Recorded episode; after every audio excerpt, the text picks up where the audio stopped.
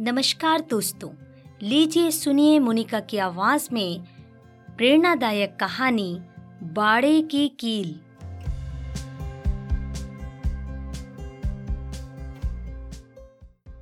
बहुत समय पहले की बात है। एक गाँव में एक लड़का रहता था। वो बहुत ही गुस्सेल था। छोटी छोटी बात पर अपना आपा खो बैठता और लोगों को भला बुरा कह देता। उसकी इस आदत से परेशान होकर एक दिन उसके पिता ने उसे कीलों से भरा हुआ एक थैला दिया और कहा कि अब जब भी तुम्हें गुस्सा आए तो तुम इस थैले में से एक कील निकालना और बाड़े में ठोंक देना। पहले दिन उस लड़के को चालीस बार गुस्सा आया और इतनी ही कीलें बाड़े में ठोंक दी, पर धीरे धीरे कीलों की संख्या घटने लगी। उसे लगने लगा कि कीले ठोकने में इतनी मेहनत करने से अच्छा है कि अपने गुस्से पर काबू किया जाए।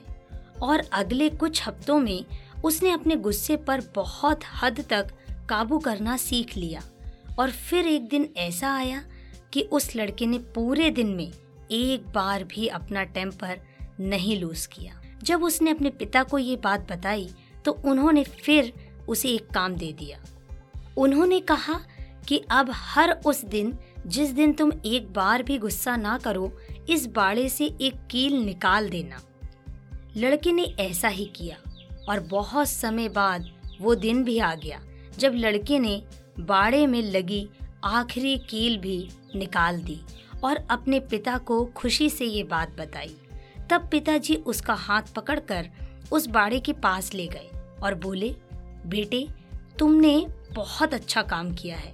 लेकिन क्या तुम बाड़े में हुए छेदों को देख पा रहे हो? अब वो बाड़ा कभी भी वैसा नहीं बन सकता जैसा वो पहले था।